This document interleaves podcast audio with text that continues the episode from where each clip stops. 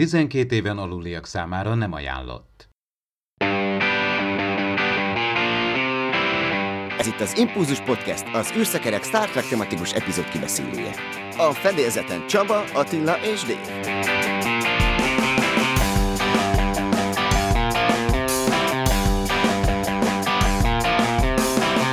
Szervusztok, kedves hallgatók! Folytatódik a Discovery harmadik évada, most a második epizód érkezett meg, ennek fogjuk szentelni a mai adásunkat. Szokásos beszélgető partnereim természetesen Attila és Dév. Sziasztok, srácok! Hello! Sziasztok! Én pedig Csaba vagyok, és hát egy kis rajzfilmezéssel indítsuk a hírblokkot.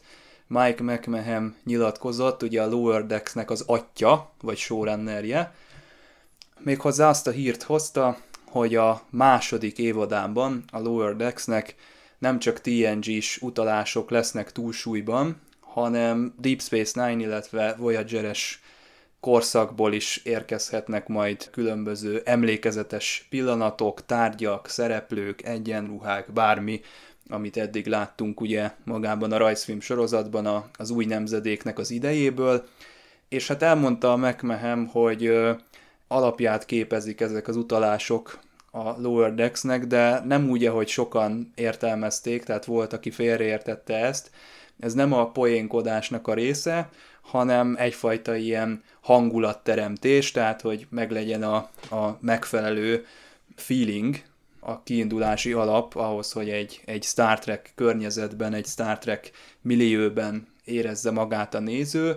Nekem ez amúgy teljesen jól bejött, Tudom, voltak olyanok, akiknek ez nem annyira tetszik, nem annyira vannak rajzfilmhez szokva, vagy egyszerűen nem tudják párosítani a, a Star Trek műfaját a komédiával, vagy az ennyire harsány, vicces komédiával. Ez sem baj egyébként. Nálam ez, ez telibe talált ez a sorozat, szerintem pont így kell. Nekem ez a tökéletes koncepció. És hát jó is, hogy így volt, így, így, így szerintem nem volt túl erőteljes a TNG korszaknak a felidézése, tehát nem azzal alapozták meg ugye a sorozatnak, akár most a kánoniságát vesszük, de hát nem is kérdés igazából, ez egy Star Trek sorozat, és, és nem kell, hogy Star Trek utalásokat hozzon itt igazából a szereplők hoztak utalásokat, tehát a Mariner egy nagy rajongója azoknak a korszakoknak, kapitányoknak, meg az összes zászlós, a Tendi is egy ö, kis lelkes, és akkor, tehát ezek a fiatal ö, karaktereink, és ők annyira lelkesek, hogy az elmúlt érát azt ugye az akadémián tanulták, meg, meg ugye nyilván Marinernek mindenki nagy pajtással, beleértve Rikert, meg minden ilyen klingonokat a, a múltból, vagy a közelmúltból, Nyilván a Mariner se több 30 évesnél, tehát azért nem lehet annyi sok személyes ismerős a visszafelé körkig lefedve, viszont azok meg már legendák.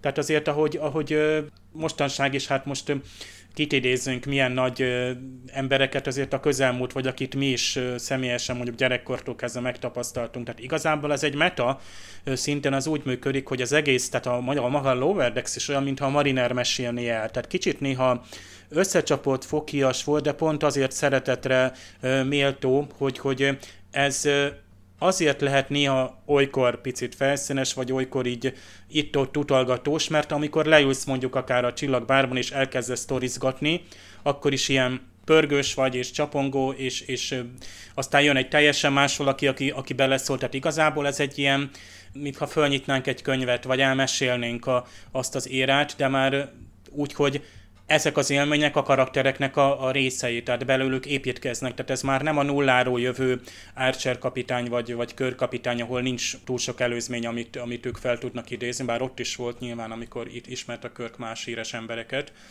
És várom a Voyager-t, és jó, hogy a, nem a Deep Space Nine-nal kezdtek, mert nehezebb lett volna a Deep Space Nine-nal közelhozni azt az érát, amit egyébként a McMahon is szeret, de mégiscsak a TNG volt, ami, ami, amire rá lehet épít, építeni, akár a hajó külső, belső, a, a, a, a mód, ahogy ugye a tisztek viselkednek, hogy működik az egész. Aztán most már ebbe, ezzel megyünk tovább, meg hát tudjuk, hogy a második évad végén mi történt, mi és kiérkezett, és hogy onnan is lehet építeni tovább ezt a TNG, hát Deep Space Nine Voyager korszakot.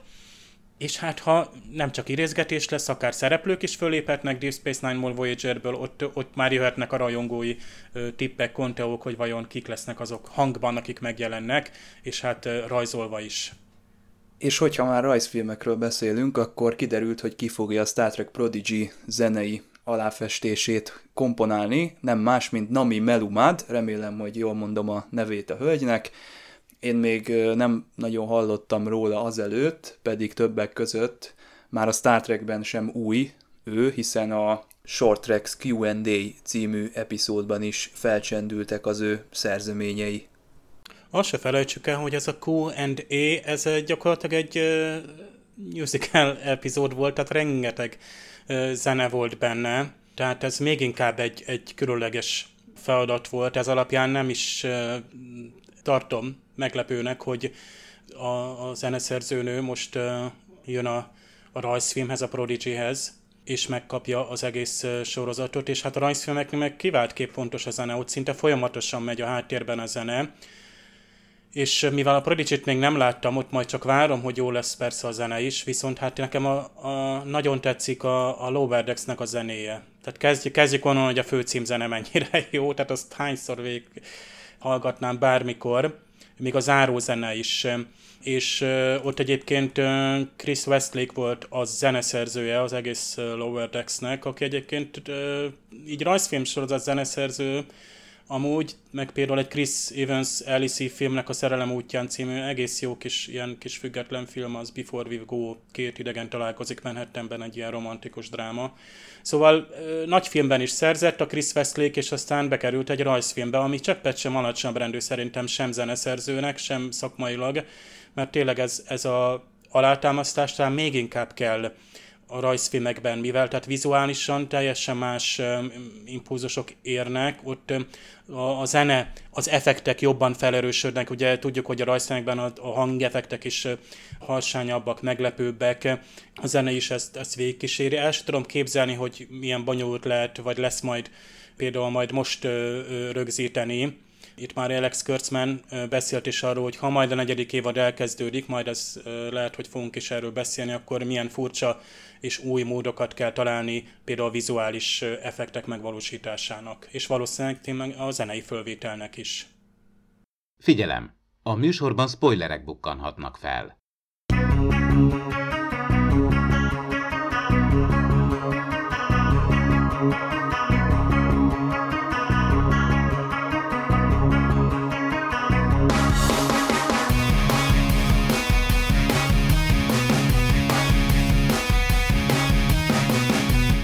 Hát én azt hittem, hogy ez a második rész a Dead Hope is You Part 2 címet fogja majd viselni, de nem.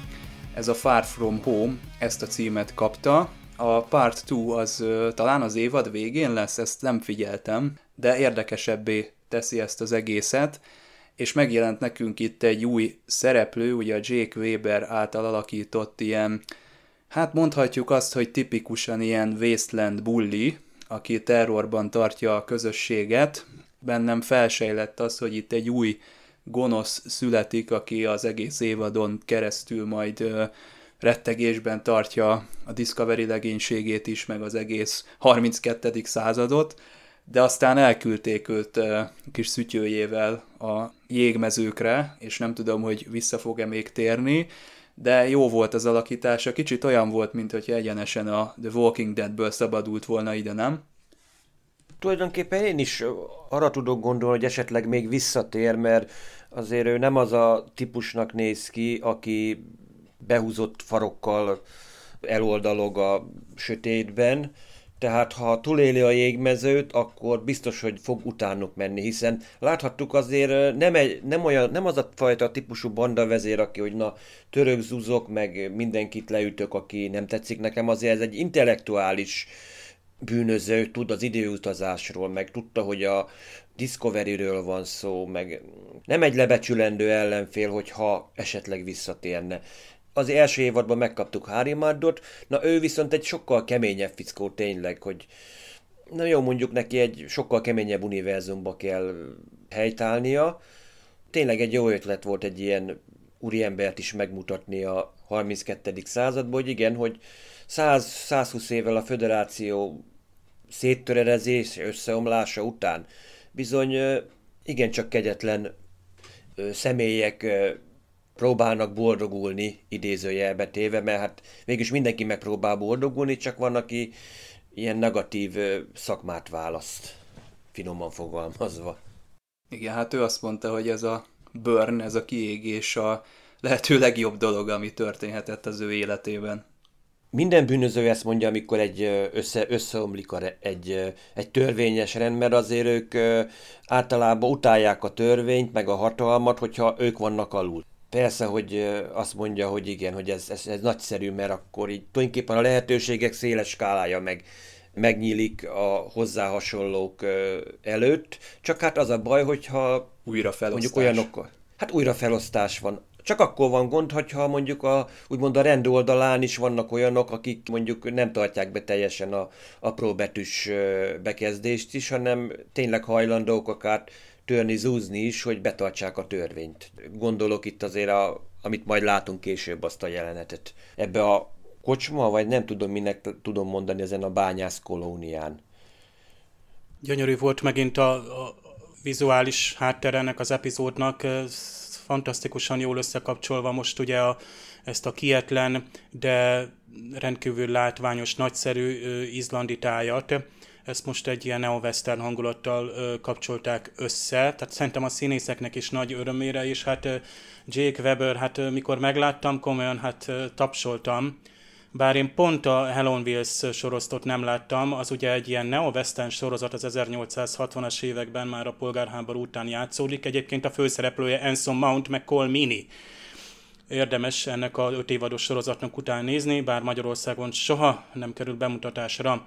Viszont ő azt hiszem az ellenfele ennek a Anson Mount által alakított főhősnek, aki egy ilyen bosszú ittas hát utat tesz meg ebben a sorozatban Szóval izgalmas, hogy egy westernben is játszó színész jön, és egy tipikusan egy ilyen western rossz fiút alakít, kinyílik a szalon kettős ajtaja, meglátjuk a csizmát. Van súlya a karakternek. Tehát ő az, aki úgy összerakja, hogy gamma sugárzás plusz gravitációs hullámok, akkor időutazók. Ja, és persze még ugye hát valószínűleg vödrás a szarú meg a, a, a tiri, tehát erre is rájön, és hát elhangzik ez a vödres kult, szóval szerintem majd erre picit később térjünk rá, mert ez egy fontos és elég fontos kult szó ebben az epizódban.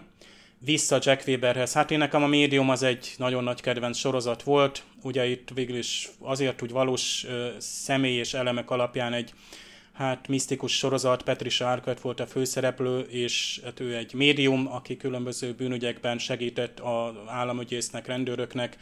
Három lánygyermekük van a sorozatban, és Jake Weber a férj, aki azért egy teljesen pozitív figura, tehát tipikusan az a nagyon türelmes, figyelmes férfi, egy mérnök egyébként, aki ugye akár állást is változtat, csak hogy a feleségét meg a családját támogatja, tehát abszolút nem ez a rossz pofa, tehát itt, és azért jó ez a Jack Weber, vagy Weber, brit színész azért jó, mert itt tetán leadja ezt a borostás, őszülő, és mindenre elszánt, és ő ural mindent ugye kinyírta az előző futárt, átvette itt a hatalmat, ki vannak szolgáltatva nekik az itt élők.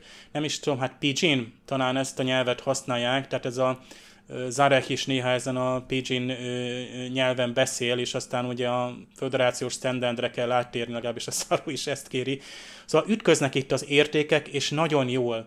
Tehát amikor egy ilyen karakter mutatja be tényleg percek alatt a föllépésével, legyen az a ruha, az öltözködés, az arc, a viselkedése, tehát tényleg az az abszolút pofátlan és teljesen, tehát ez már nem a Booker féle öntörvénység, itt, itt, itt, ő maga a törvény, tehát már mint az, a Zarek, itt ők egy kíméletlen, ugye a csatlósaival, és hát ő neki egy méltó ellenfél kell, az pedig hát nem más lesz, mint Giorgio, aki jó helyen és jó időben van, bár ez epizód arról is szólt nagyszerűen, hogy hogy alkotjuk a karaktereink, megérkeznek, percekkel vagyunk, hogy az évad záró után, igen, kíváncsiak voltunk. Egyrészt Burnhamre is kíváncsi vagyunk, hogy mi történik vele, de most őt félretettük, és hát vártuk, igen, ez lesz, hogy a Discovery-re koncentrálunk, Börmen eltűnt, nem tudjuk mi van, de a Discovery-nek is elég gáz a helyzete. Kiesett ugye a kommunikáció, azt hiszem Rubindium kell, ugye megjavítsák, egy csomó belső hiba van, egy csomó sérülés van,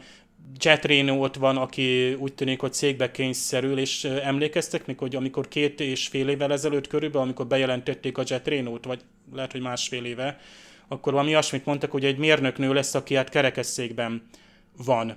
De aztán nem az lett, hanem egy ilyen, tudjátok, ilyen kicsit polárszki, kicsit Scott és kicsit fanyar humorú, száraz, de nagyon-nagyon kedveltő humorú gépésznő lett. Ez a gépészeknek a Dr. House-a. Pontosan. Én nekem van egy tippem, hogy ő végülni fog ebben a második évadban. Ahogy itt a Stametszel is nagyon nagy bajok De nem vannak. azért, mert hűvösre teszik. Nem, nem. Stametsnek is nem azt mondom, hogy jó látni, de jó volt látni azt, hogy nem felejtettük el, hogy Stamets rohadtul megsérült a második évad végén, és azt, azt nem lehetett csak úgy regenerálni, és még most is komoly fizikai baj van, és talán lelki is, bár szerintem ez majd építeni fogja az ő kapcsolatukat. Ott van Nan, főszereplő immár teljes kreditet kapott a főcímben, mint fix szereplő, bár érdekes, hogy a Jet Raynot még mindig nem látjuk, a Tignotárot ma főszereplők között, ő is csak ilyen guest star, és ugyanúgy van, hogy még a Michelle Yeoh és még mindig special guest star, tehát majd én tipikusan látom előre, hogy majd eltűnik itt. epizódonként változnak, mert azt hiszem, hogy az előző részben még a Wilson Cruz sem volt benne, én úgy emlékszem. És ennek van valamiféle logikája, de nem jöttem rá, hogy mi hogy mi alapján írják ki a, a főszereplők és a vendégszereplőknek a nevét, vagy mi alapján kerül valaki a csak a végére, vagy a guest sztárok közé. Hát nehéz, mert ugye a régi jó, most én leszek a chipses bácsi a reklámból, a Star Trek sorozatokban ugye megvolt ennek a rendje és módja, amikor ugye a, a főcímben kiírták a főszereplőket, és akkor utána még voltak ott betűk, és akkor ki tudták írni szépen komótosan a guest sztároknak a nevét, és akkor ott szépen végig lehetett sorolni nem csak őket, hanem a zeneszerzőket, a producereket és a, a rendezőt is láttuk, meg hát magát a, az epizód címet is, mint ahogyan a Lower Decks-ben ez, ez szépen megvan. Kicsit úgy érzem, hogy mióta nincs meg ez a rendszer, olyan adhok, vagy olyan esetleges ezeknek a neveknek a kiírása. Vagy hát én legalábbis nem találtam benne olyan követhető logikát. De van logika, és most rossz májú leszek szándékosan, hogy a producerek és executive producerek és consulting, meg mindenféle embereknek a neve ki legyen írva. Jó, mai világban tényleg egyrészt erről is szó, hogy hogy, hogy jött létre egy sorozat. Egy producernek egyébként tényleg fontos szerepe van, nagyon fontos szerepe van. Viszont a másik epizódra új főcímet kaptunk olyan értelemben, hogy még a Discovery főcíme is megváltozott, neveztesen a betűk ismét megváltoztak. Egészen pontosan a Star Trek felirat kisebb lett a harmadik évad első részéhez képest. Na most, ha megint nagyon-nagyon rossz májú szeretnék lenni, és most nem a magam nevében beszélek, de egy-két rajongóra ráugorhat, hogy ebben a Discovery-ben most kevesebb Star Trek van, de ezt gyorsan felejtsük el, mert nyilván nem erről van szó, hanem talán esztétikailag történt egy ilyen Na korrekció. Ez az igazi hardcore podcast. Megmértük vonalzóval a a Star Trek betűknek Mennyi a Star Trek van a... Hát az Enterprise-ban az elején ugye ott meg nem volt kiírva se, tehát mondhatjuk, hogy itt most egy fordított folyamat van. Ugyanakkor a Discovery betűtípus nekem nagyon tetszik, és már is vadászom az internetet, hogy ugyan elérhető ez valamilyen formában. Ezzel fogsz e-mailt írni majd a munkahelyen, ezzel a fonttal. Hát főleg, hogy csupa nagybetűvel is csak a angol száz betűk vannak benne. Nem baj, engem csak mindig az zavar, hogy van főcím, de nincs kiírva maga a cím és hogy igen, engem is kicsit elgondolkoztatott, hogy miért nem, ugye Dead Hope is You Part 2 lett ez, és azt hiszem, nincs is ilyen epizód talán a második évadban, tehát lehet, vagy a harmadik évadban, lehet, hogy már a negyedik évadban lesz ennek másik része, vagy tehát igazából a Burnham sztoriát folytatná valamilyen módon, amit nem tudunk még, hogy hogyan folytódik, tehát hogy mi lesz én egyébként tudom, mert megnéztem az előztes, de mondjuk azt, hogy most nem árulom el. Tehát nem tudjuk, hogy a következő epizód miről szól. Bőr nem ledarálja, hogy mi történt? Vagy megyünk együtt kalandozni? Egyelőre legyen ez titok. Na jó van, hát nézzük ezt a George Wood, akit ö, említettél, de átszaladtál rajta. Kezd nekem nagyon tetszeni ez a felállás, amiben most a George van kimondta ő is a kulcsmondatot, nagyon jó helye lesz neki ebben a világban, vagy nagyon jól fogja érezni magát benne. Én is ezt érzem. A második évadban számomra eltűnt a, a Lilendek, a Pálykok, a, a Sazadlatifok, vagyis az Estájlerek, a mindenféle vendégszereplőknek a, örvényében, és egy N plusz egyedik karakter volt számomra, aki, aki olyan hatást keltett, hogy na, még akkor tegyük őt is bele, vagy, vagy ő is itt van még, valamire szeretnék a készítők használni, de még talán maguk sem tudják, hogy mire, ilyen 19-re lapot húzás. Na itt most én szerintem jó helyi értékre került, tehát a Szarunak és a Georgiunak kell szemben állnia, hiszen a Szaru a csillagflotta a megtestesült eszményi tiszt, és Georgiou lesz az, aki húzogatja a bajszát ennek a dolognak, és átlépi a határt, és szerintem kettejüknek kell szemben állniuk, vagy, vagy kettejük között kell, hogy legyen dinamika. Ilyen nem volt a, a második évadban, illetve a kicsit a Liland és a Georgiou között volt valami hatalmi játszma, de nem is kapott elég időt, véleményem szerint, meg nem is az lett a vége, amire én számítottam. Úgyhogy itt most ez nekem ígéretes, és kijön a, a Georgiou-nak a, az igazi, ez a Terrán mi volta, és nagyon jó, én szeretném, ha továbbra is így feszegetné a határokat, és próbálkozna, és, és szemtelen lenne, és továbbra is ezt csinálná, amit csinál. Igen, itt tényleg itt előjön, hogy azért ő nem csak úgy kényelmesen üldögélt a trónján, hanem azért oda is figyelt egy jó darabig, hogy azért senki ne törjön az ő pozíciójára, tehát tényleg itt, ahogy mondod, hogy Szarunak húzogatja a bajszát, tehát tulajdonképpen egy terránnak azt mondom, hogy ez a fajta összeomlás utáni helyzet, mintha a mennyországba kerülne, mert itt aztán a zavarosba lehet halászni. És lehet, hogy fog is halászni, nem tudni, tehát ő nem a föderációnak a híve, ő neki megvannak a saját tervei, megvan a maga tudása, amit fel tud alkalmasint használni, de most egyenlőre úgy néz ki, hogy párhuzamosan fut a Discovery legénységével az ő céljai is. Tehát valamilyen szinten együttműködik velük, de mint ahogy látjuk azért Szaruval is tengelytakaszt verbálisan, azért látszik, hogy azért ő másképpen szemlél a dolgokat, azért ő egy kegyetlenebb, tényleg ő hozzá van szokva egy ilyen kegyetlen univerzumhoz, ahol gyakorlatilag bárki hátba szúrhat, nem lehet megbízni senkiben, hiába vagy nagy lelkű, hátat folytasz, rögtön abban a pillanatban kapod a kést a hátadba. Igen, egy ilyen George-ra szükség van. Hát a analógiát akarnék, mert mindig így a régebben is, amikor már tudtuk, hogy a harmadik rész hol fog játszódni, meg mi, nagyjából tudtuk, hogy mi történik, hogy mindig az Andromédához hasonlítjuk. Na ő itt a, tulajdonképpen a Tir Anassazi, az a Nietzsche, aki tudjuk, hogy megvannak a maga tervei, együttműködik a, úgymond a csapattal, de vannak magánakciói és megvan a maga úgymond útja, maga nagy célja, vágyálma, amit ha kell tüzönvízen keresztül visz. Itt pedig Giorgio, mint láthatjuk, azért kell, akkor széljelve egy egész kocsmát egy magába, hogy az érdekei úgy diktálják, és még lesznek róla még meglepetések, amit láthattunk egyébként az előzetesekben. Hát Giorgio azt mondja, hogy szeretni fogja ezt a világot, én meg azt mondom, hogy szeretni fogom ezt a Giorgio-t ezen és ebben a pozícióban, tehát ebben a nyers világban, ahova kerültünk, itt, itt, itt kell a Giorgio. És a, a, egy pillanat van, amikor a szaru is bólint, amikor már ott a kézitusára kerül a sor, tehát itt, itt nincs más megoldás. Ezek egy, egy a Tyrannos van, akinek ott vannak a, az emberei, itt, itt igen, ez a módszer kell, de azért a szaru megfelelő pillanatban megállítja azzal, hogy mi nem ilyenek vagyunk. Persze George azt mondja, hogy this is who I am, én viszont ilyen vagyok. Szóval ezért kellett ez a, itt kellett ez a régi western hangulat ahhoz, hogy, hogy ezt a nyerserőt kicsit elszabadítsuk. George most a megfelelő helyen volt nyers, bár azok a beszólások, amik ott vannak, ugye ilyen rögtönzött uh, ready room van, uh, vagy uh, briefing van, ott ugye a NAN van, ott meg a Tilly, Tilly, aki ugye már itt kvázi Hát és eltörték a Pike-nak az asztalát, jól láttam? Azt nem tudom, hogy ki, ki volt az az állat, valami ős Klingon, tehát vagy valami nem tudom mi jött be oda, de hát azért gondold el, hogy össze, ahhoz össze kellett omlani ott valami nagynak is rá. Mindegy, hát azért rossz állapotban van a hajó. És pont hát szarú, ha azt mondtuk, hogy a, az első évadban milyen jól helyettesítette a, a lorkát. A másik évadban milyen jó acting captain volt, amelyet, hogy ott volt az Anson Mant is, mint nagyon jó helyettes kapitány.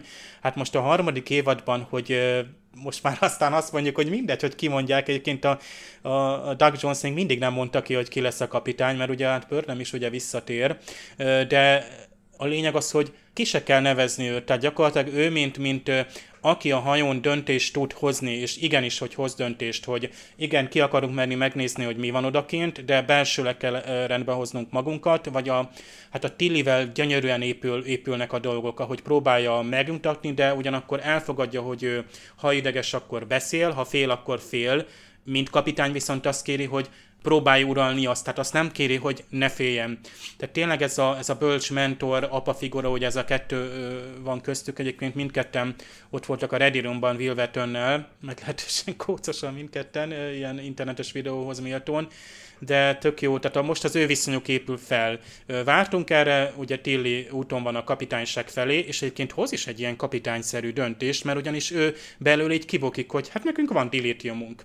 És ugye a Saru nem teremti le, hanem ugye hagyja, hogy igen, ez egy alternatívaként megoldhatja ezt a kelepcét, amivel bekerültek, hogy mivel lehet elkezdeni alkudni, és el is, el is kezdődik egy ilyen alkudozás. Egyébként nekem mindig a, ugye a brit kincsvadász jut eszembe, a Drew Pritchard, hogy a discovery van, amikor ugye a régiségekre alkuszik, és akkor 400, 300, 325, álljunk meg kettő között középen. Tehát itt, itt ez a momentum is jó volt. Egy kicsit ugye kellett ez a cowboy diplomácia, és hát ugye Szaró is egy olyan bolygóról jött, ami ugye ilyen first contact különleges első kapcsolattal maga George kapitány vagy hadnagy volt akkor, aki ugye ott leszállt. Igazából a Szaru most meg ugye ennek a Giorgio kapitánynak a tükör másával hát kalandozik, és hát igazából ő egy ilyen különlegesen fűszerezi az epizódot, tehát érzed, hogy nincs jó helyen, egyszer, egyszer egy normális csillaghajón semmi keresni valója nem lenne. Tudjátok, amikor az első évad végén beültették a kapitányi székbe, akkor csak néztünk, hogy hát ez így milyen felállás ez most Egyébként most sem tudom, hányan tudják szerintetek, hogy ő nem az a, a Filippa Giorgio? Mert valamelyik egy német podcastban azt hangzott el, hogy még a szaru se biztos, hogy tudja. Ugye az Pike a fekete egyorú, amit vis...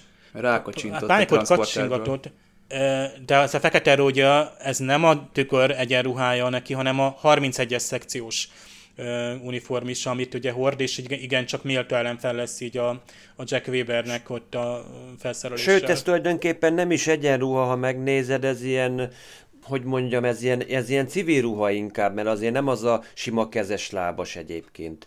És ha megfigyeltétek, hát legalábbis én az angol fejratot néztem, hogy folyamatosan Saru parancsnoknak nevezi george tehát nem kapitánynak, tehát lehet, hogy tudja, hogy uh, itt a Terán uh, császárnő van ott, csak valamilyen szinten ott elfogadta, hogy a 31-es szekciónak egy tisztje. Tehát folyamatosan parancsnoknak nevezi egyébként uh, George-ut. A, mármint amikor ott összevesznek ott uh, a Rubidium most alkatrészen. És tök jól lekezeli. Tehát ez nekem szaruban a tökéletes kapitány ura a helyzetnek. Tehát van egy okvetetlenkedő, kicsit kellemetlen legénységi tag, Szaru meghoz egy döntést, te idemész, te velem jössz, ezt csinálod, azt csinálod, kész. Ő kell fel először. Egyébként az ő magas sarkójában egy ilyen óriási zuhanás után még mondta a Doug Jones, hogy kicsit nehéz volt magára találni, meg főleg ott a jeges izlani talajon eleve a forgatáskor, ugye két cipő van egyébként, az egyik egy tényleg patás valami kialakítása, a másik csizma az viszont már csak egy simán magasított sarkú, de mindig uralja a helyzetet, és erről ismerszik meg egy jó csillagfot kapitány, hogy személyesen tud bánni a legénységgel és a helyzettel is.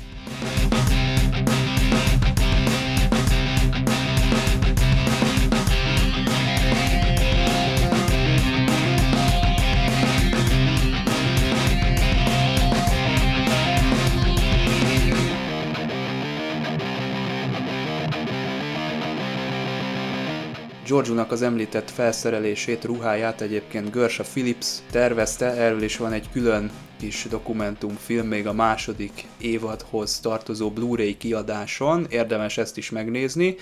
Hát én sajnálom azért a Pike-nak azt a jó kis asztalát, a, amit Kaliforniából hozott, és ez is a behind the scenes-ből derül ki, hogy az a fekete csík, ami ott végigvonul, az tulajdonképpen egy villámcsapásnak az eredménye. Hát én nem értem, hogy miért nem sugározta vissza a kapitány magával ezt a jó kis rustikus asztalt, amikor visszatért az Enterprise-ra. Kár érte, mert az azért része volt a kapitány identitásának, illetve az ő személyének. Ö, nyilván, amikor átvette a Discovery-t, akkor az ő őrá jellemző tárgyakkal vette körbe magát, mint ahogy Harry Kim is elvitte magával a szakszofonját, vagy nem is tudom milyen hangszeren játszott klarinétját, amikor a Nightingale... Klarinét volt. Klarinétot, klarinét. De az az érdekes, hogy csak az a fabulkoat is tönkrement, mert tudod, ott ilyen Igen. indián motivumokkal volt, ter, azt hiszem a tervezéskor ilyen indián, arizonai indiánoknak a ilyen motivumait vették alapul, úgy emlékszem. És tényleg, hogy a, azt, azt a drága azt a tényleg összetörni, hogy hogyan, azt arra én is.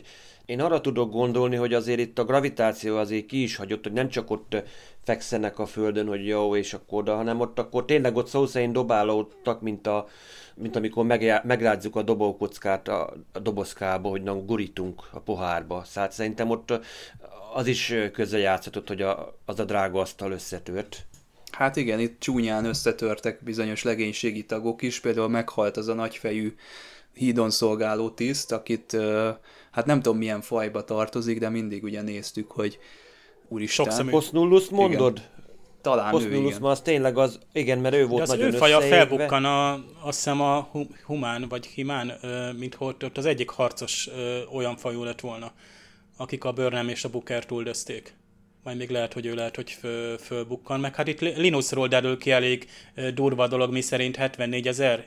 Biztos, hogy jól olvastam, vagy jól láttam, hogy 74 ezer nanométeres a spektruma annak, a, amit be tud fogni a szeme. Hát most az emberi szem az a Wikipédia szerint 390 és 750 nanométer hullámhosszak közé eső elektromágneses sugárzását nem csak a fényt érzékel. Hát ez igazából, amit a Kozmó elnézést a Linus lát, hát az valami hihetetlen, és a George rögtön meg is szólítja, és valószínűleg majd még lehet, hogy hasznát veszi. Lehet, hogy mi, olyan, mintha Giorgio itt, itt sütögetni a saját kásáját, tehát mintha embereket gyűjtögetne, vagy Ezt, próbálna ezt is mondtam, hát látod, egyből azt mondja, a- hogy gyorsan ellopja. Ezért mondom azt, hogy ő azért a saját terveit azért ő, ő lassan szövögeti, tehát nem szabad benne megbízni, hogy a kezet Hát el is tűnik vele, simán, tehát a, a Nán egyszer csak széttárja a kezét, hogy eltűnt. Tehát o- oda kellett volna menni valamit kijavítani, és gyakorlatilag a következő jelenetben már nincs meg. Mert ugye kiment a, a, a felszínre, és hát micsoda pazar megint, hát maga a forgatás, még egyszer mondjuk, hogy fizikai helyszín Izlandon forgattak tavaly Hát áprilisban. ott kutya hideg van egyébként Izlandon. Ö, nem tudom áprilisban, hogy milyen az idő, Biztos de... Hó is volt, de mert nagyon- hó, hó, hó is volt. nagyon, nagyon zord, és azon gondolkodtam még az előző epizódban, ott félmeztelenül ült a David Ajala, hát az azért kemény lehetett ott megoldani ezt a jelenetet. Maga ez a környezet, hogy ilyen oxigén pekkek, vagy ilyen zónák vannak, ahol van levegő, meg valahol nem. Ugye ezt nagyon hamar megoldotta a, a forgatókönyv, mert azt mondta a szaru, hogy na, menjünk el dr. Polárthoz, és ő átállítja a mi légző szervünket, hogy alkalmazkodni tudjunk a helyi környezethez. Mondjuk ez nekem kicsit csettintésszerű volt, hogy na majd a dr. Polárd megoldja a mi légzési problémáinkat itt a helyi viszonyok között. Na, Dave, nem véletlenül mondtál te itt Kozmót a Linus helyett, hiszen ö, ugyanaz a színész játsza, ugye a David Benjamin Tomlinsonról van szó, és akkor tarthatunk is itt egy rövid sajtószemlét, mert érdekességek megjelentek egyrészt a maszkos színészekről, ugye Saruról és David Benjamin Tomlinsonról, akik erősen támaszkodnak egymásra a forgatásokon, és hát talán ő, ő az a két állandó szereplő, akik a legsúlyosabb make és legsúlyosabb maszkokat kapják. Ez a Tomlinson egyébként lehet, hogy, hogy egy ilyen új Von Armstrong, vagy Kenneth Mitchell, vagy, vagy ilyen karakter lesz belőle, aki így sokféle make elbír, majd a későbbiekben is még várjuk, hogy milyen alieneknek a bőrébe fognak felbukkanni.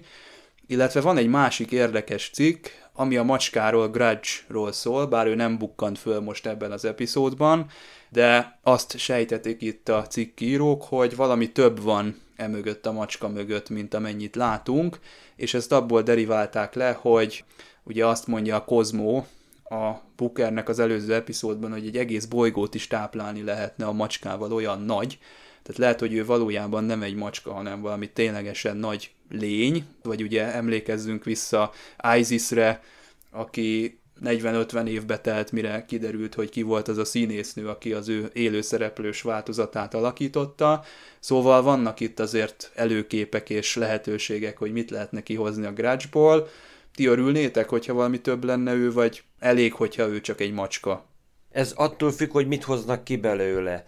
Akár lehetne több is, mert lehet, hogy éppensége fél, lehet, hogy valamilyen, tényleg valamilyen hibrid faj, ami ebbe az állapotában macskának néz ki, de lehet, hogy valamilyen intelligens létforma, vagy őszintén szólva ehhez hasonlót 80-as évek végén volt egy ilyen sci-fi fantázi magyar író írta, és abban volt egy ilyen, ilyen kis, hogy általában ilyen kis zöld, kis aranyos szörgombolyag, minden, hogy zsebre lehet tenni, és akkor utána hopp egyszer csak a varázsló gondol egyet, csettint egyet, és akkor kiderül, hogy ez valójában egy nagy tüzókádó sárkány, ami repül. Tehát lehet ezt nagyon jó ötletet is megvalósítani, meg lehet valami olyasmit, amire azt mondjuk, hogy inkább maradt volna macska. Tehát egyelőre még lássuk, hogy meg kéne látnunk, hogy mit találtak ki az írók. Ha már író és macska, akkor Brandon Hackett Markovics Portnornak van egy novellája, az utolsó író, ez még 2012-es, de megjelent az Istengépei 2018-as újra kiadásában is. Ugye röviden itt az a szituáció a jövőben, hogy hát bizony a írás az már a jövőben az igazából nem egy személyes dolog, hanem ilyen mesterséges intelligenciák írnak, és mindeközben ugye az író mellé, aki az utolsó író már így a földön, hát ő neki van egy ilyen áj macska, azt hiszem ez a megnevezés, tehát intelligens macska, aki természetesen kommunikál, beszél vele, és a macska is elkezd írni. És az íróról, tehát ilyen többszörös ilyen metamik, tehát nagyon kis aranyos novella amúgy. És Brandon Na, visz... most tart könyvbemutatót egyébként négy Igen. órakor a adásunk felvételének az időpontjában. Hm mivel online, ezért reméljük, hogy visszanézhető lesz. Ez ugye a Eldobható testek című könyvhöz kapcsolódik. Abban nincsen macska, ha jól emlékszem, de egy róka az van. És van még egy cikk, ez a LED falakról szól, ez az AR, ez mire utal, Dave? Ez az Augmented Reality? Meg hogy hogy működik egyáltalán? Ez ugye egy virtuális díszletként működik, és tulajdonképpen meg tudnak jeleníteni vele bármilyen hátteret? Menjünk vissza odáig, hogy 60-as évek James Bond filmek, vagy nem tudom, Kalambó. Kalambó beszélget az autójában, nem tudom, valakivel, és közben ugye tehát mindenfelé nézeget, és teljesen kedélyesen dumál és forog, és abszolút nem figyel az útra, közben a háttér szépen suhan mögötte, és, és nagyon látjuk. igen, és nagyon látjuk, hogy mögé van vetítve, és valójában egy stúdióban vannak, és csak egy fél autó van, tehát e, aztán persze nagyon nagy filmeknél nyilván autó trailerre tették, meg mindenféle, tehát a legritkább esetől tényleg az autóra konkrétan föl volt szerelve kamera, de akkor is gyakorlatilag teljesen ki kellett preparálni No de aztán a mai sorozatokban megint jönnek ezek a vetített hátterek, viszont azért azok nem az igaziak abból a szempontból, hát ugye, hogy a színészek a felvétel pillanatában zöld háttér előtt ö, mozognak és játszanak, adott esetben különböző alakú és, és díszletelemek vannak bevolva a zölddel, hogy aztán könnyebb legyen adaptálni később ugye a, a helyszínnek a utólagos ö, grafikai megoldását, ugye a, a CGI-t de hát még egy következő fejlődési fok van, amit nem is gondoltunk volna, hogy visszajön ugye ez a vetített háttér, de olyan féleképpen, hogy egy fejlettebb módon neveztesen, hogy itt nem vetítésről van szó. Ugyanis semmilyen vetítésnek nem lenne elég fényereje, és azonnal kitűnne, hogy ez egy, úgy szólván tényleg kétdimenziós, egyszerű, tehát hogy egy mozivászon, még a mögül is vetítenék, és ráadásul egy statikus, tehát előre felvett nem tudom, vagy legenerált ö, hátteret kéne odavetíteni mögéjük. Na most ez azért fejlettebb ez a bizonyos AR, tehát Augmented Reality-ból, mert itt valójában itt egyrészt, hogy itt tényleg a, a stúdiónak egy bizonyos részét, tehát ilyen félkövévesen valóban elfogló hatalmas, tehát tényleg itt több 10 négyzetméteres, tehát mondjuk, mintha egy legalább egy IMAX vászonról lenne szó, és ráadásul egy LED tehát tényleg valóságos kijelző, ahol ugye fényerővel nagyon jól tudnak bevilágítani is. Tehát ha te mögötted egy lenyugvó nap van, és annak ez a gyönyörű, nem tudom, bíbor színe van, akkor gyakorlatilag azok a, az a LED kijelző téged, egy magad és mint szereplőt megvilágít, tehát nincs az, hogy utólagosan kell effektelni magának a szereplőnek a ruháját, vagy az arcát is, az alapján, hogy milyen CGI kerül mögé. Tehát a fény az borzasztóan fontos, hogy te reálisnak hidd a... Ugye nem csak a kontúrokról ismerjük fel néha, hogy ez zöld háttér mögött forgatott, hanem néha a szereplőnek van statikus stúdió színű arca van, vagy nem is tudom. Tehát nincs elég dinamika abban, hogy mi van körülötte. Na most itt van itt vagy előre felvett, vagy ilyen különböző, tehát például ilyen Unreal Engine, tehát ilyen grafikus motorral dinamikusan előállított, nyilván előre el van készítve az, hogy mi fog történni, tehát neveztesen mondjuk egy mozgó háttér, vagy egy statikus, de azt még utólag lehet változtatni, eltüntetni onnan egy sziklát, ha nem tetszik, vagy rossz és előnytelen a felvétel szempontjából. A Mandalori a Disney sorozat forgatásakor vetették be egész komolyan, úgyhogy például a Mandó hajójának egy része volt csak valóságos, valahogy a bejárat. A hajó hátsó része, meg egyéb szemszögekből teljesen ez a virtuális, és nagyon jól ugye összesimul a kettő sokkal jobban, mint bármely zöldvásznos felvétel. Ráadásul ugye az utómunka is sokkal kevesebb, hiszen gyakorlatilag készfelvételt lát a kamera, tehát látja a hátteret, és az az a háttér, ami végleges lesz. És hát Alex Kurtz már nem csak ezt jelentette be, hogy itt Torontóban már ezzel fognak valószínűleg dolgozni a negyedik évad forgatásakor, amire már egyébként a színészek ott várnak Kanadában hogy novemberben kezdjék a forgatást, hanem akár az utána következő sorozatoknál is. És így gyakorlatilag egy teljesen új típusú, a helyzetből kialakul, de gyakorlatilag egy, lehet, hogy sokkal előnyösebb és új olyan technológia lesz, amivel sokkal dinamikusabb, hihetők, még gazdagabb. Nem fognak már menni Izlandra forgatni. Az teljesen biztos, hogy nincs Jordánia és Izlandi utazás a negyedik évadban. Nem tudjuk hol és mikor játszódik. Jó is egyébként, de bárhova is. Tehát ezt az izlandi hátteret simán meg tudják csinálni ilyen dinamikával és hát erről a háttérről tényleg külön itt, itt ódákat lehetne zengeni, tehát itt is, itt még egyébként tényleg az volt, hogy voltak a valódi izlandi sziklák, plusz még amit mögé tettek, tehát ez az avatar-szerű lebegő sziklák, tényleg ezek külszíni fejtésnek az óriási gépei, fémépületek rá erősítve a sziklára. Tényleg látjuk ezt, hogy itt valamikor egy, egy iparosított bányász kolónia volt, és hát úristen, hát ezt imádjuk a Star Trekben, hogy néhány perccel, egyébként a Matt Paintingek is nagyon jól visszaadták annak idején ezt, hogy ránéztél, és teljesen ott voltál. Na most itt még jobban nyilván fejlettebb a, a látványterv, és uh, itt teljesen tehát magával ragad az, hogy, hogy ott vagy, és elképzeled, hogy itt, itt mi történik, ezeknek a idegeneknek milyen volt itt a, az élete, amíg ugye nem jött ugye ez a hadúr, aki, aki egy ilyen kiszolgáltott helyzetbe vitte őket. Szóval várom, hogy a jövőben is hát rengeteg helyen lehet itt a látványos helyszíneket még kiegészíteni, és hogy valószínűleg a negyedik évadban valószínűleg ez még nagyszerűbb látvány lesz ennek az új technológiának köszönhetően. Hát akkor ezzel a fallal különös új világok is létrehozhatók majd a Strange New Worlds című sorozatban, de én egyébként örülök neki, hogy azért elmentek Izlandra, mert az a szemcsézet eső, az, a, az az atmoszféra, az a part, ahol ott sétálnak, az az egész, ami ténylegesen megfogható, és nem tényleg azok a CGI díszletek a háttérben, hanem az, ahol vannak, az nagyon sokat hozzáad. Ennek a két epizódnak a hangulatához legalábbis hozzátett jelentősen. Hát meglátjuk, hogy majd a jövőben hogy zajlanak a forgatások, és hogy hogy fognak kinézni majd a végeredményei ezeknek.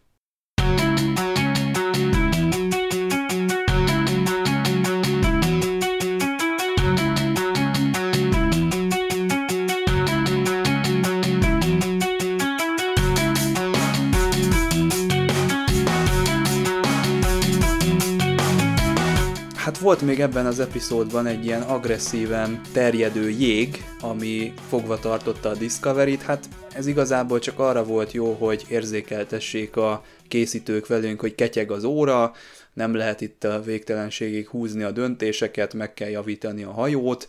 Egyébként maga ez a javítás is egy külön plot volt, ugye a sérült Stamets és a, az őt idegesítő Tignotáró, ez valami fantasztikus volt, maga a Tignotárónak is a jelenléte, nagyon jó az ő karaktere, jó dinamikát tudnak prezentálni itt a Káberrel is, meg a Stametszel is ők hárman, úgyhogy ez a része is jó volt ennek a, ennek a résznek. Kicsit reménykedem benne, hogy ezeket a Wasteland, meg ezeket a Western toposzokat most már így pipáljuk, és, és kicsit tovább lendül ezen a fajta hangulaton a, az évad, tehát megmutatták most már, hogy igen, ez egy kietlen, ez egy ilyen embertelen hely, nem védnek való vidék, vagy nem tudom, tehát ezek, a, ezek az ilyen klisék így elhangzottak, meg így láttuk őket, és jó volt egyébként, tehát nem volt vele semmi baj, de én abba bízom, hogy egy kicsit tovább lendülünk majd ebből, és futurisztikusabb helyeket is látni fogunk, illetve nem tudom, hogy hova fog kifutni a Burnhamnek és a Discovery-nek a találkozása, reménykedtem benne, kicsit, hogy ők csak az évadnak a végén fognak találkozni, és annak a találkozásnak aztán lesz majd súlya.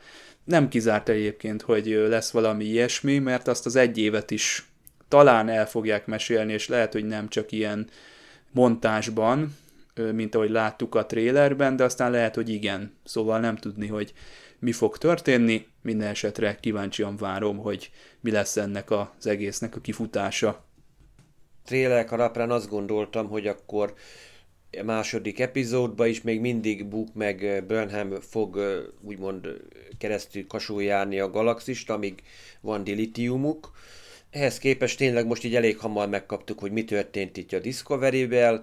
Én se csalódtam egyébként. Tényleg, nekem nagyon tetszett egyébként tényleg, ahogy Tignotaro meg Anthony Rapp, ahogy előadták ezt a ki az ura háznál, játékot, mert tulajdonképpen szinte az volt, mert hát gyakorlatilag folyamatosan beszólongatott egymásnak Jet Reno meg Stamets, tehát tulajdonképpen hirtelen nekem az jutott eszembe, amit a legutolsó TOS epizódnál, amikor Scotty meg Spocknak a tulajdonképpen az épértes párbeszéde ott az alagútból, hogy szinte, azt mondhatom, szinte ezt lemásolták, meg amikor tényleg a szerszámos ládát széknek használja Tignotaro, hát ez nem tudom, hogy ez eredetileg is beleírta valaki, vagy ez ilyen egyéni ötlet volt, de azt mondom, hogy le a kalappal.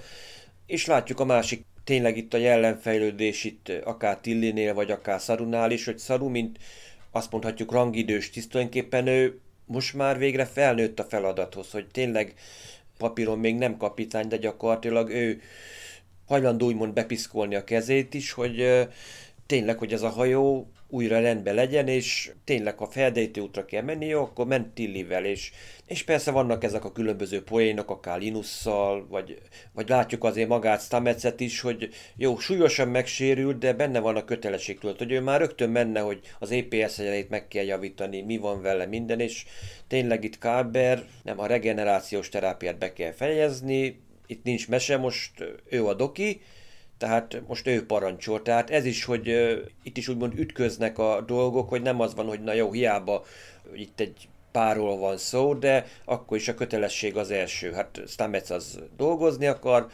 Káben meg megmondja, hogy nem, nem vagy alkalmas, neked még gyógyulnod kell, majd utána majd összetöröd magad megint. Tehát és tényleg mondjuk a végén a meglepetés, hogy tényleg itt megjelenik Burnham, és nagy boldogan, hogy már egy éve év is hogy ő hamarabb kijött egy féreg egy ilyen időjukon, és addig tulajdonképpen várt, és valahogy, valahogy megtalálta őket, tehát valahogy ezt a, vagy magát ő is ezt a, fél, ezt a temporális hasadékot megtalálta, vagy valami egyéb módon. Próbálnak, erőködnek, erőködnek, de végül is kell, kell azért a buknak a hajójának az eleje, hogy tényleg a Discovery ismét fel tudjon szállni, és tényleg nekem ez tetszett, hogy azért bele szőtték azt, hogy azért jó, sokat kibírnak ezek a hajók, de azért az állandó gravitációs teret nem. Ezeket az űrben rakták össze űrbeli körülményekre. Nem arra vannak ezek tervezve, vannak kivételek, de Presley mondjuk a Discovery sem az, hogy most leszálljon egy bolygóra, és akkor ott legyen, és tényleg az, hogy a recseg, ropog az egész hajótest, bármikor beroskadhat, plusz még a fagy is rajta van, tehát tényleg ilyen életszerűvé teszi, hogy igen, itt egy olyan járműről van szó, amit nem arra terveztek, hogy egy a földre leszálljon, nem, hogy még fel is szálljon, és, és közben ráadásul félig meddig sérült is. Nekem eddig ez a második, második rész, ebbe is mondjuk nem, nem látok úgy olyasmit, ami azt mondom, hogy na komoly probléma lenne, tényleg itt ez a Zarek, az ő megjelenés, hát kíváncsi leszek, hogy visszatére, vagy valami hasonló, mert érdekes ellenfél lenne egyébként, akár Giorgio-val el, vagy Saruval elszá, személyes elszámolni való, vagy akár magával a Discovery-vel, vagy a Föderációval, hiszen aki mondjuk látta az előző epizódnak a végén a trélert, itt azért valószínűleg megint kapunk egy komoly űrcsatát valószínűleg az évad végére. Tehát itt, itt ez most tényleg egy új univerzum, ahol bármi lehetséges. És ebbe az új univerzumba uh, Ola Tönde számni vezetett be minket, aki rendhagyó módon négy egymást követő összefüggő epizódot rendezett itt a Discovery-ben, a második évad utolsó kettő és a harmadik évad első két epizódját, hogy aztán majd a következő héten Jonathan Frakesnek adja át a stafétabotot, aki egy borzasztó izgalmas epizóddal jelentkezik majd be. Lehet látni ezt, a, ezt az egységes átívelést, és gyakorlatilag Burnhamnek igazából jó, most tekintsen el attól, hogy egy évig kint volt, de 24 órája zajlik itt le a szemünk előtt. Onnantól kezdve, hogy összedobják gyorsan a vörös angyal szútot neki, és akkor utána ő még az időben is visszaugrik, hogy a jeleket létrehozza, plusz a jövőbe megy, visszaküldi a ruhát, találkozik Bookerrel, fogjulejtik, begyógyszerezik, kiszabadul, és elkezdenek kalandozni, tehát ez, ez igazából ő neki effektíve egy elég erős napja volt az, ha azt vesszük, és ez körülbelül át is jött abból a három epizódból. Most meg ugye a Discovery-nek ezt a élménydús napját kapjuk meg, ahol mindenkire jut idő. Tehát annyi idő, hogy legalább megcsillantsuk azt, hogy itt, itt mik lesznek esetleg az évadnak a, a, a vonalai. Például az, hogy a, a Tilly, akinek ugye a frizurája valóságos evolúció ment végbe, most ér oda el, hogy ö, valószínűleg sokkal kevesebb ö, esetlenség, szeleburdiság lesz már az ő karakterében, és Szarunak méltó párja lesz fontos döntések meghozásában. Azért volt izgalmas, hogy itt az egész képletből kiírtuk a, a Michael Burnham-et, ezért ez a két epizód, ez, ez jelentős volt, hogy mind a ketten, tehát a Michael Burnham meg a Discovery legénység is különállóan tudtak így, így fejlődni, kapcsolatokat tovább építeni, hogy a 88 ember van itt, tehát nem csak az a néhány ember, aki oda ment a második évad végén, hogy vele tartunk, hanem hogy 88-an vannak, és visszük tovább azért a Hugh Calber és uh, Stamets párosát is, nagyon jó volt Stamets első pillanat óta gyengélkedőn fekszik, üres gyengélkedő, aztán hirtelen benépesül a gyengélkedő, ugye a lezónás után. Lezónás, Star Trek 7, vagy Voyager Timeless, bármelyiket lehet választani, én nekem a Timeless egy nagy kedvencem, ott is jégre zuhanunk. Nagyon jó ez a parazita jég, ami azzal fenyeget tényleg, hogy nagyon károsítja a hajót, és innen el kell tüntetni gyorsan a hajót. Jet Reno, imádtam, hogy ennyi sora van. Nagyon jó, tud reagálni, nagyon jó tud együtt játszani másokkal. Nem hiába, hogy ő ebből a stand világból jön, hogy, hogy rendkívül jó időzítéssel tud, ugye ezeket a fanyarbeszólásokat, de ugyanakkor ő egyfajta vigasztalás, vagy egy ilyen, ilyen fix, állandó figura, mint a, a családban a nagy öregek, most nem a színésznő korára célzok, akik, akik már úgy elfogadják a szituációt, és gyakorlatilag az irónia vagy a szarkazmus módszerével veled is elfogadtatják, hogy ez van, nem is tudom, hogy mit mondta a Papa Bear, vagy Bobcat, ugye mondja, németül mondja talán az, hogy Papa Bear, tehát hiúz, nem is tudom, mi volt a fordítás a Stametsnek, tehát lelki segítője is, ugye, a, például a, a Stametsnek. A Stametset itt végig kell vinni fizikailag is majd őnek egy regeneráció útján, és, és itt, itt a, a, ezen a nagyon nehéz tőrőképességi próbán viszi végig a, egy olyan első látásra tényleg egy ilyen szemtelen figura, mint a, a, a Reno, aki látszom mindenre csak legyint, közben ő is hát beteg, tehát baj van a hátával, és már nem csak viccből mondja, mert látjuk, hogy már ő nem tud bemenni. Aztán itt olyan apró hát szereplők is előjönnek, mint az első évadban emlékeztek, hogy Sarah Mitic volt az Airiam, ő volt az Airiam 1.0, és most itt a Nilsson hadnagy, őnek is van szerepő, ugye a szőke hadnagynő, bár végülis nem ő kerül be a Jeffries csőbe. Bryce Ovosekon kicsit háttérben volt, vagy a Rice, vagy Rice, viszont Kayla Detmer, hát egészen fantasztikus, hogy én pont aznap, amikor ezt epizódot bemutatták, egész véletlenül egy ilyen második évados, ilyen red carpet, tudjátok, amikor New Yorkban volt a díszbemutatója második évad elejének, amikor is a Jet Reno föltűnik ugye a lezuhant aszteroidára, ott a hiavata, az egy nagy epizód volt, na és ott a vörös szőnyeg, Emily Katz, hát le se tudom írni, hogy milyen káprázatosan szép ruhában volt, és milyen fantasztikus volt a, a színésznő, és itt, itt most úgy tűnik, hogy ahogy az előző évadban az Airiam kapott egy ilyen ö, új szálat, talán nem hiába van neki itt a sérülése hangsúlyozva, vagy talán ő jeleníti meg azt, hogy teljesen tehát hosszú távon megviselte ez a zuhanás, vagy ez a megérkezés. Tehát itt, itt, itt valószínűleg egy ilyen posztraumatikus szindrómák lesznek a legénységen, a legénység több tagján. Tehát lelkileg, testleg is megviselte őket az érkezés, és ugye még ők azt tudják, hogy hova érkeztek, hiszen hát itt a szarú is megdöbbent, és most már tényleg őt szeretném itt összefoglalni, hogy milyen jól képviseli egyidejűleg a föderációs értékeket, ahogy ugye rendbe teszi, akár a hajón belül, akár odakint, akár a Tilit, ugye pozitív értemben, vagy akár például a George-ut, de meg is védi a George-ut, amikor is a Tilly vel szemben, hogy a George is, hát, is értelem viselkedett, de mondja azt arról biztos azért, mert aggódik a Michaelért. Tehát ugye még valamiképpen még mindenképp gyámlánynak tekinti, még a másik univerzumból is volt át.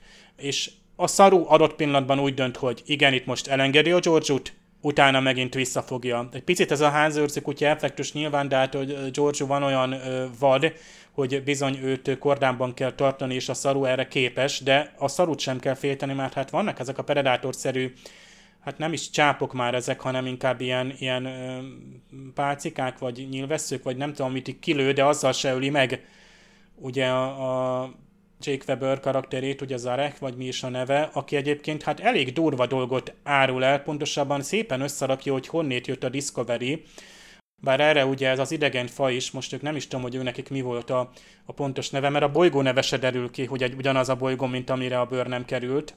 A legénységgel együtt nem tudjuk, hogy hol vagyunk, kíváncsiak vagyunk, mi történt a föderációval, itt is kapunk apró utalásokat. Én azt hiszem, ezt érdemes kiemelni, az egyik a kell, ez az idegen azt mondja, hogy ő mindig tudta, hogy kint vagytok, hogy a föderáció részei vagyunk. Azt hiszem ő adja, vagy a fajtársa adja ezt a személyes transportert aztán később oda, és bővül a technológiai arzenálja nyilván a Discovery-nek. És elhangzik a Zarek részéről, amikor a Szaruval beszél, hogy ugye hát ő egy vödres kapitány, akinek hát érteni kéne a pidgin nyelvet. Na most a vödres az egy olyan kifejezés, ami ugye a föderációra vonatkozik, mert már olyan régóta nincs ugyan a föderáció itt a mindennapokban, hogy itt talán eltorzult a neve, vagy egy másik nyelven ennyire eltorzult. És hát legutoljára ezt a kifejezést egész különös módon szintén Olatunde Oszomszani által rendezett Calypso című shorttracksben láthattuk 2018-ban, amikor a, egy nagyon távoli jövőben vödres mentőkabinban sodródó Kraft nevű karakterünk rátalál az elhagyatott Discovery-re. Hogy milyen összefüggés lesz, azt nem tudjuk, de nagyon izgalmas, hogy ha már akkor ilyen messzire gondoltak az írók. Az előző epizód végén felemelő volt tényleg az a, hát a föderáció zászlós felvonása, és ott, ott, ott nagyon jó volt a, a színész, nagyon jó volt Burnham, és itt is én is azt reméltem, hogy Burnham az utolsó epizódban jelenik meg a harmadik évadban, és addig külön álló szálakon megy, egy discovery rész lesz, egy burnham rész lesz. Így is lehetne csinálni, lehetett volna. De valahogy ez annyira euforikus volt és megható, tehát megjelenik egy idegen hajó, először azt hiszik, hogy ellenséges, vonósugár, megmentik őket, és maga az Burnham, aki oly sokáig kereste már őket, mert egy éve ott landolt.